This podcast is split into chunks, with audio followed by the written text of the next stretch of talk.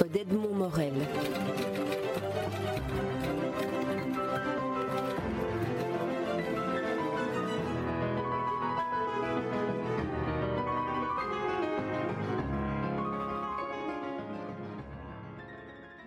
Sylvie Granotier, vous publiez aux éditions Albin Michel votre dernier roman policier, roman thriller euh, en date. Le titre est « La rigole du diable » et si vous voulez, on va partir de cette rigole du diable pour un peu explorer la façon dont, dont vous travaillez. D'accord. Alors « La rigole du diable », on pourrait penser que c'est un titre que vous avez inventé et construit et beaucoup pensé pour le donner à votre roman. Or, c'est un lieu, oui. C'est un endroit dans la Creuse. Oui. Alors ma première, euh, ma première question, ma première euh, interrogation que je voudrais vous soumettre, c'est est-ce que le, le, le lieu, finalement, ne construit pas le roman en grande partie ? Alors, en l'occurrence, les lieux, parce que c'est un roman qui est effectivement très construit sur les lieux, mais ce qui est drôle que vous commenciez par La rigole du diable, c'est ce qui est venu en dernier pour moi. C'est que c'était pas du tout le titre, enfin, j'avais pas de titre, j'ai jamais de titre quand j'écris. Et c'est un jour, parlant avec un ami, où j'ai mentionné La rigole du diable, et il me dit « Mais c'est ton titre ?» Et tout d'un coup, je me suis dit, oui, parce qu'il y a la rigole, le diable, je trouve que par rapport à ce qui se dévoile dans l'histoire, à l'entrejeu entre les, entre les personnages, c'était très juste. Il y a quelque chose de diabolique là-dedans, même si c'est pas le diable. Quelque chose de diabolique, mais pas le diable. Et la rigole, euh, l'ambiguïté euh, avec euh, voilà, l'eau qui s'écoule, la chute, la chute d'eau, et puis on rigole, c'est-à-dire le rire du diable. Enfin, tout ça, me... je me suis dit, mais oui, c'est mon titre, parce que finalement, c'est ça mon histoire, et entre autres.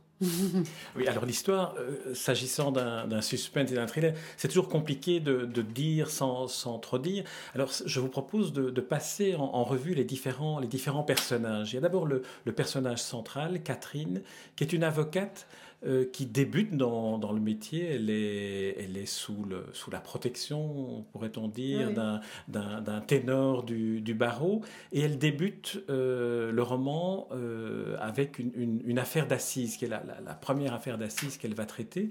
Alors, le personnage de, de Catherine, comment, comment l'avez-vous construit ? Comment, comment travaille-t-on un personnage comme celui-là ? Bah, c'est-à-dire que c'est, c'est, ça ne se travaille pas vraiment. C'est comme s'il se, il se, il se travaillait tout seul. Enfin, j'exagère un peu.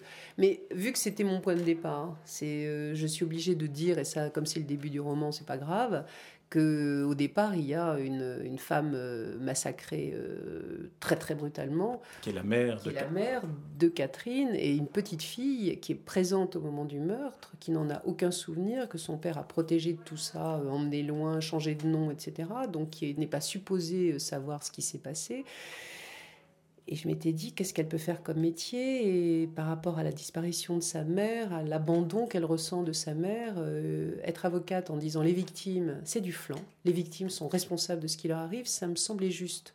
Voilà, donc ça c'était mon point de départ. Après j'ai commencé à faire mes investigations personnelles dans le monde judiciaire, euh, voyant comment ça fonctionnait, et entre sa recherche d'une image paternelle toujours, le fait qu'elle entre dans un grand cabinet d'avocats, mais qu'elle est ce, ce, ce grand ténor euh, qui l'impressionne, qui la séduit, elle ne sait pas trop. Tout ça, il me semblait assez cohérent. Ça, ça se tisse au fur et à mesure. Et puis, euh, elle a vécu élevée par un homme. Elle n'a pas de modèle féminin. Donc, dans son rapport aux hommes, à la séduction, elle a quelque chose d'un peu viril. Donc, elle est brutale.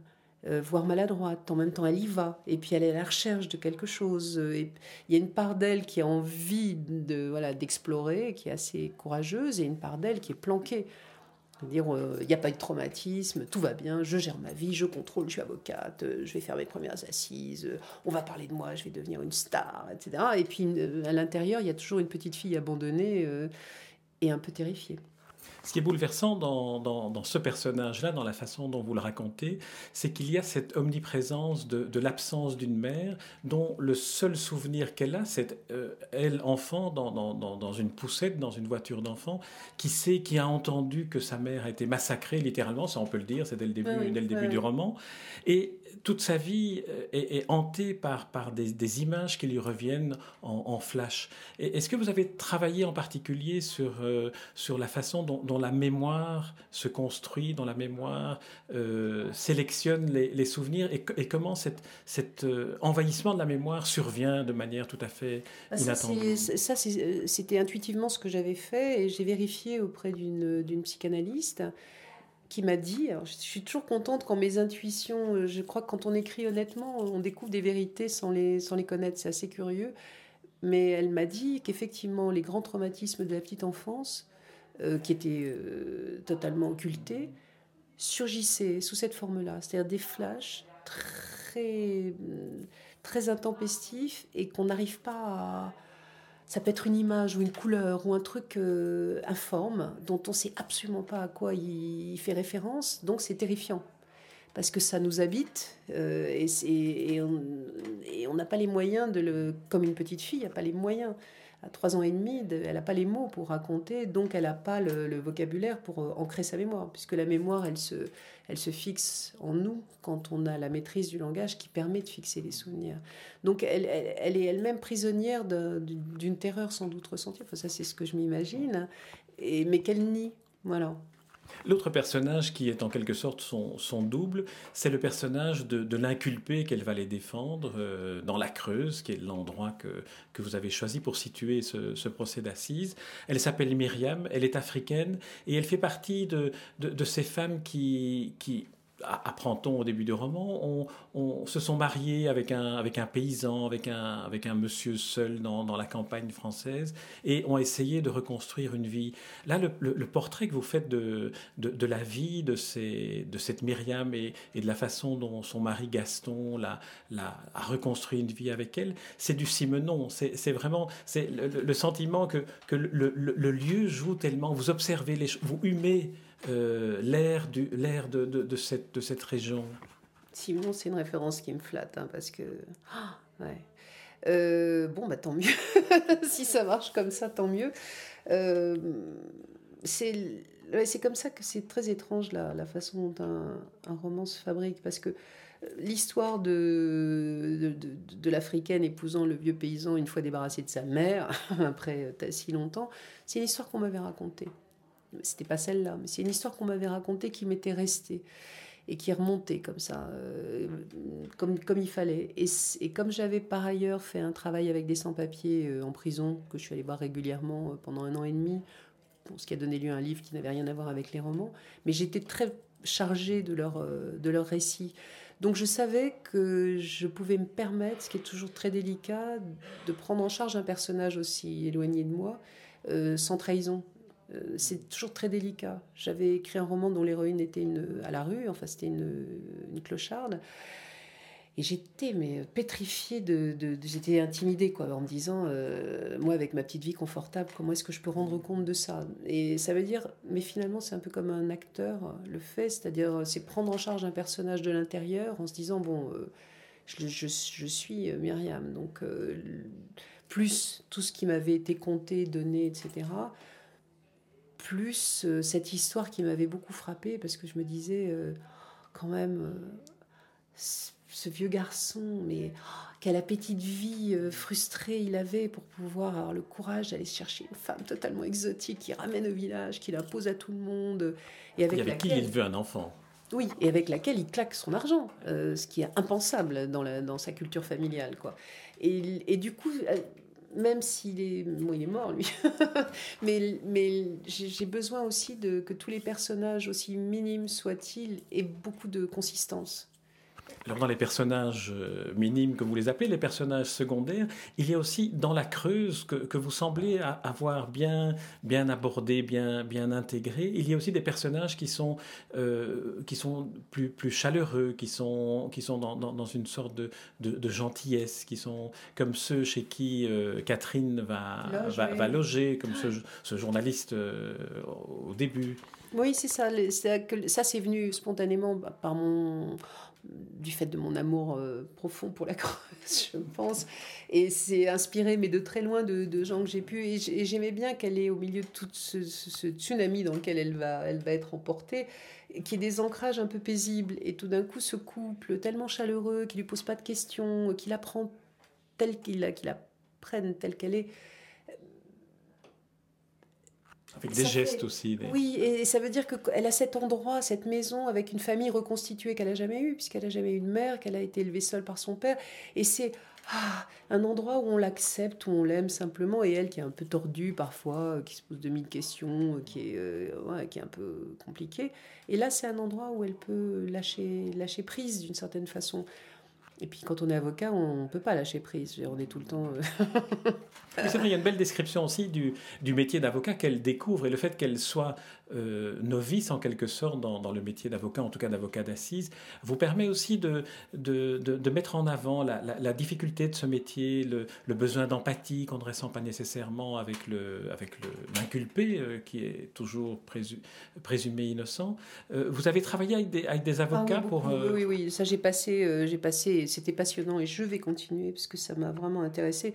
J'ai assisté à beaucoup de procès, j'ai, euh, j'ai suivi euh, des amis avocats dans leur travail, euh, j'en ai rencontré euh, qui depuis sont devenus des amis et qui m'ont raconté des histoires. Puis je les voyais entre eux. Il euh, y a une grande table, au... enfin une grande table, à, la, à la buvette du, du Palais de Justice à Paris, il y a une grande table où les pénalistes se retrouvent par exemple. Donc ils déjeunent toujours ce, très vite sur le pouce, et cetera.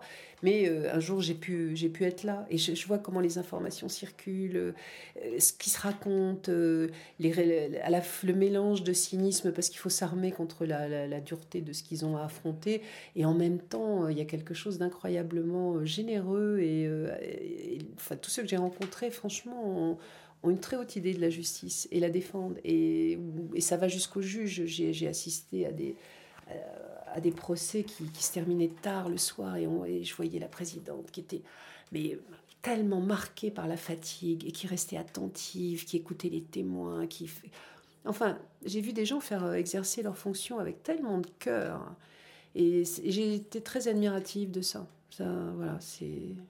Mais on ressent bien cette, euh, cette, ce, cette empathie que vous avez, vous, romancière, avec, avec la, la, la figure de, de l'avocat, avec la figure de celui, en tout cas au, au début de la première rencontre entre Catherine et Myriam, où elle se dit, elle s'en veut presque de ne pas pouvoir éprouver de la sympathie pour mmh. la personne. Elle a envie de la secouer, elle a envie de lui dire, mais montre-toi comme tu devras apparaître pour, oui, pour séduire le juré. Oui, oui, séduis-moi pour, voilà. pour pouvoir séduire le juré. Qu'est-ce que je vais faire avec cette... Et puis en plus, elle, elle a, elle a, ce, ce, ce, elle, elle a cette règle de dire la victime, et elle se retrouve face à une victime, enfin l'autre se présente tellement euh, et ça aussi parce que j'ai un peu euh, les sans-papiers, je les ai vus en prison, euh, j'avais fait un travail euh, dans une maison d'arrêt à Limoges, enfin tout ça, ça fait ça c'est sur des années et, et très souvent on est sous antidépresseurs en prison, hein, c'est ce que je raconte mais le, de, donc du coup j'ai assisté à un procès euh, aguerré euh, l'inculpée, la pauvre fille, elle, est, elle, arrivait à, elle avait la voix tellement pâteuse, quoi. Elle arrivait, elle pouvait pas se défendre parce qu'elle était tellement assommée par les, par les médicaments. Et j'avais envie, je, je, je, là, je me disais, oh, mon Dieu, mais est-ce que, j'espère que les jurés s'en rendent compte que la pauvre, elle peut pas se défendre parce qu'elle est sous médicaments, parce que c'est... Enfin, et puis c'est génial, les assises, parce que c'est, c'est un théâtre, quoi. Et il y a des... Y a des Il y a des rebondissements euh, oh, incroyables. C'est-à-dire qu'il y a, et mes amis avocats m'ont dit, c'est toujours dans un procès d'assises, il y a un moment où il y a un témoin qui va intervenir et qui va faire basculer tout le procès là où on s'y attendait pas. Donc c'est, euh, c'est en même temps un spectacle passionnant, quoi. On ne peut évidemment pas, pas dévoiler, aller, aller plus avant, parce que c'est, un, c'est aussi un roman sur euh, les vérités cachées, sur la mmh. façon dont on se dissimule, sur les jeux d'identité. Donc, on ne peut pas aller, aller plus loin. Mais j'a, j'aimerais quand même qu'on puisse y aller, en vous laissant la parole pour le faire, comme ça je suis sûr que, que je ne dévoilerai rien. J'aimerais, j'aimerais que vous me racontiez en, en quelques, quelques, quelques instants comment, mais concrètement, comment vous construisez le, l'énigme, comment vous construisez l'intrigue du personnage, euh, l'intrigue dans laquelle vous, vous, vous l'entraînez. Est-ce que vous, vous travaillez avec des fiches, vous travaillez, il y a des moments où, où, c'est, où, où ça, ça vient d'un flux ? Sur, celui, sur celui-ci, euh, j'ai dû faire des fiches parce que j'ai, j'ai, je suis parfois assez imprécise moi-même, euh, pour des questions de chronologie. C'est-à-dire que la date du meurtre, euh, le, l'âge de Catherine, euh, l'âge des protagonistes, euh, le, les années, c'est-à-dire tout le parcours avec son père, à quel, à quel moment ils étaient partis de Creuse. C'est, en plus, comme il y a l'histoire racontée à Catherine, comme il y a la vraie histoire, donc je devais faire à chaque fois les parcours parallèles. Qui, et c'est ça qui, tout d'un coup, m'a permis de me dire, ah mais voilà, il va se trahir. Forcément, il va se trahir sur un truc tout bête. Mais ça, c'était possible, je ne le savais pas au départ. Mais c'est grâce à cette organisation, euh, c'est ça qui est formidable, c'est que c'est quand quand on suit les, les choses avec un peu d'attention et on se rend compte qu'on a mis en qu'on a mis en branle, comme dans la vraie vie, des éléments où on se dit ah mais voilà, il va, parce que forcément il doit se trahir, mais il va se trahir bêtement sur une toute petite chose, alors que tout est tellement blindé par ailleurs. Moi j'avais tout blindé, mais j'avais les deux, je, voilà, j'avais j'avais les deux côtés, j'avais le mensonge et la vérité, et il y a un moment où ça où ça fait, voilà, donc c'est à la fois, c'est pas totalement prévisible. Est-ce qu'on pourrait dire que c'est le personnage qui s'est vraiment trahi? Ah oui. Que ce n'est pas la romancière qui... qui, bah, qui la romancière s'est laissée surprendre. Il y a un moment où on ne sait plus trop. Non, le, le, il, a dit, il dit ce qu'il dit, je ne peux pas le raconter, mais c'est vrai que là, je me suis dit, ah, ouais. Mon vieux, trop tard, là. C'est fini. Et c'est drôle. Enfin, c'est ce qui fait que d'ailleurs, c'est un peu excitant, tout ça. Mais, euh, mais cet homme qu'elle, qui va la séduire, et qui est un homme dangereux, de toute évidence, qu'elle va défendre au début pour, en plus, des violences faites à une femme, enfin, elle, elle, elle pourrait se méfier. Dès, dès le début, il est placé, ça on peut le dire, c'est dès le début, oui. Dès le début, il est placé dans une position où on se dit, l'homme est ambigu, l'homme est, l'homme oui, est, il faut oui. se méfier. De... Et, et, et elle, comme elle se le dira un peu trop tard, euh, s'est dit, j'avais, j'avais, mais c'est tellement comme ça dans la vie, enfin moi je sais que ça m'est arrivé, j'avais toutes les cartes en main, j'avais, tout, j'avais tout, tout ce qui, voilà, toutes les raisons pour lesquelles il ne fallait pas y aller. Et j'y suis allée quand même. Et ça, ça m'intéresse. Pourquoi on y va quand même? Qu'est-ce qu'on va chercher là? Et elle va gratter, évidemment, là où ça fait mal, où là, elle, parce qu'il y, y a une part d'elle qui veut savoir. Donc ça aussi, ça se, ça se tricote. J'avais envie que d'emblée, il soit marqué comme dangereux. Et puis que la séduction opérant, ben voilà, euh, on est avec elle quand même. Donc on peut se laisser séduire aussi. Et tout d'un coup se dire, oh, je n'aurais jamais dû me laisser séduire par cet homme-là. On, on sait, euh, Sylvie Granotier, que vous êtes euh, scénariste de, de télévision et, et de cinéma. Vous êtes, vous êtes aussi, vous avez été comédienne, toujours, vous êtes toujours comédienne. Ouais.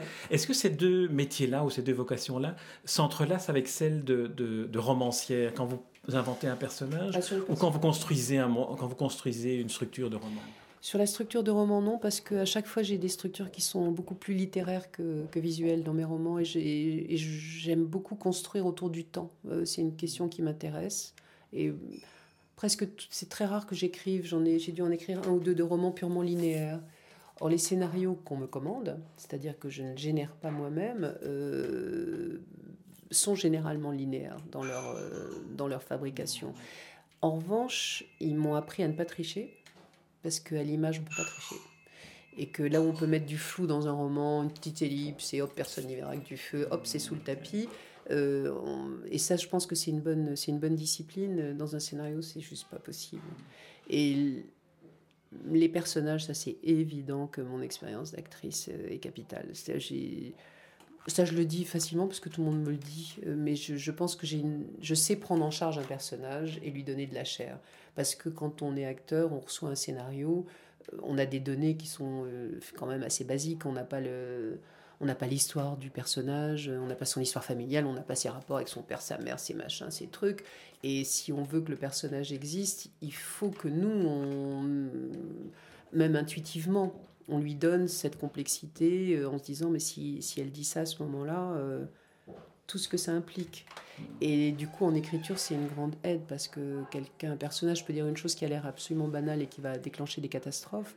Si on sait d'où ça vient, ça va être intéressant de suivre les catastrophes et de remonter le fil, si vous me suivez. Oui, tout à fait, tout à fait, non, tout à fait, non. Ouais. Non, c'est tout à fait passionnant, parce qu'on on voit un peu combien, dans, dans l'atelier de l'écrivain, euh, tout, tout, fait, tout fait feu. Je veux dire, on, on peut utiliser toute une série d'expériences. Et j'imagine que ce que vous venez de, de m'apprendre sur les, les enquêtes et les rencontres que vous faites de S D F doit aussi nourrir la, la, la richesse humaine que vous donnez au, à vos personnages, même s'ils ne sont pas S D F. Ah ben, c'est-à-dire que si, euh, si, j'ai une, si j'ai une ambition, euh, moi j'en ai plusieurs en fait, soyons honnêtes, mais enfin une, une de mes ambitions, on va dire, et, et, et je ne m'en suis pas rendu compte tout de suite, c'est que j'ai, j'ai vraiment envie d'explorer tout, toutes les couches de la société. C'est-à-dire j'aime bien, euh, voilà, j'ai... J'étais dans le monde politique, euh, la mise sur le marché du médicament, c'est drôle avec tout ce qui sort en ce moment, mais j'avais fait un roman qui était vraiment basé là-dessus. C'était donc le, le milieu des ministres, euh, le, le, le politique à un certain niveau. Euh, j'étais donc dans la rue avec ma, ma clocharde. J'étais, C'était pour quel, quel roman ou quel Dodo, livre Dodo, ouais, qui, était, qui est en série noire. Et qui, curieusement, c'est un livre très particulier et il, c'est le plus traduit de mes livres. En russe, en grec, à chaque fois je suis totalement stupéfaite, ma pauvre clocharde parisienne, et il y a quelque chose qui a pris. Donc j'ai, j'ai... c'est un des charmes, c'est, de, c'est d'aller voir, d'aller voir des milieux qui ne sont pas les, les siens, d'essayer de les, de les pénétrer au plus intime pour pouvoir en rendre compte. Et si j'arrivais comme ça, euh, alors il y a eu le monde du spectacle euh, à travers le, le roman sur l'acteur, bon ça celui-là je le connais bien, mais euh, c'est, le, c'est au niveau d'une star internationale et d'un... Voilà, et, est sorti de nulle part euh, et je pense que je vais continuer en fait.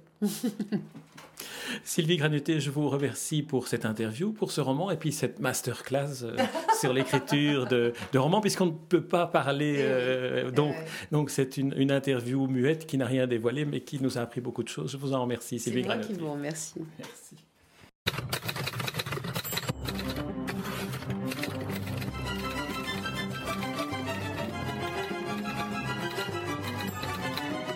Rencontre d'Edmond